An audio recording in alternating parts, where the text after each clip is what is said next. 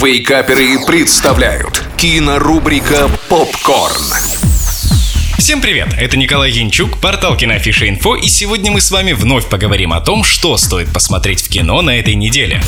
Начинаем кинодень с фильма «Операция мясной фарш». В его основу легла реальная история величайшего обмана во время Второй мировой. По сюжету двое разведчиков во время шпионской миссии должны перехитрить врага. Тем, кто знаком с историей, исход будет известен, но даже в таком случае фильм все же держит в напряжении, потому как является художественным, а не документальным. И авторами были внесены свои творческие задумки. В одной из главных ролей мы увидим оскароносного Колина Фёрда, а компанию ему составят не менее именитые актеры, которые отлично справляются со своей работой. К техническому исполнению и картинке в общем и целом претензий нет. Ставим фильму 8 баллов из 10.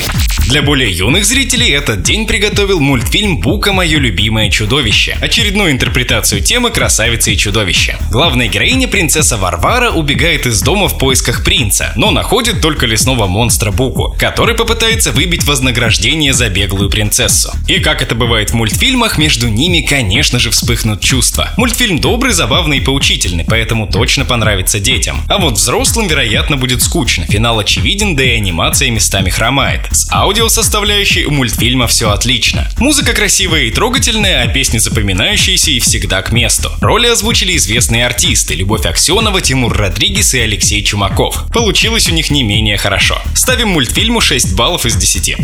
Завершаем день с «Не побоюсь этого слова» классикой. Вновь на больших экранах «La La Land». Это музыкальная история любви начинающей актрисы и пианиста, которая захватывает не хуже любого триллера. Вроде бы обычную историю делают по-настоящему незабываемые актеры Райан Гослинг и Эмма Стоун, которые проживают каждую экранную секунду. Фильм снят безусловно красиво, но это не главная фишка. Зрителю здесь дают возможность почувствовать себя посетителем театра с реальными актерами. Думаю, каждый посмотревший, вне зависимости от возраста найдет в нем что-то свое. 7 наград «Золотой глобус» говорят сами за себя. 9 баллов из 10.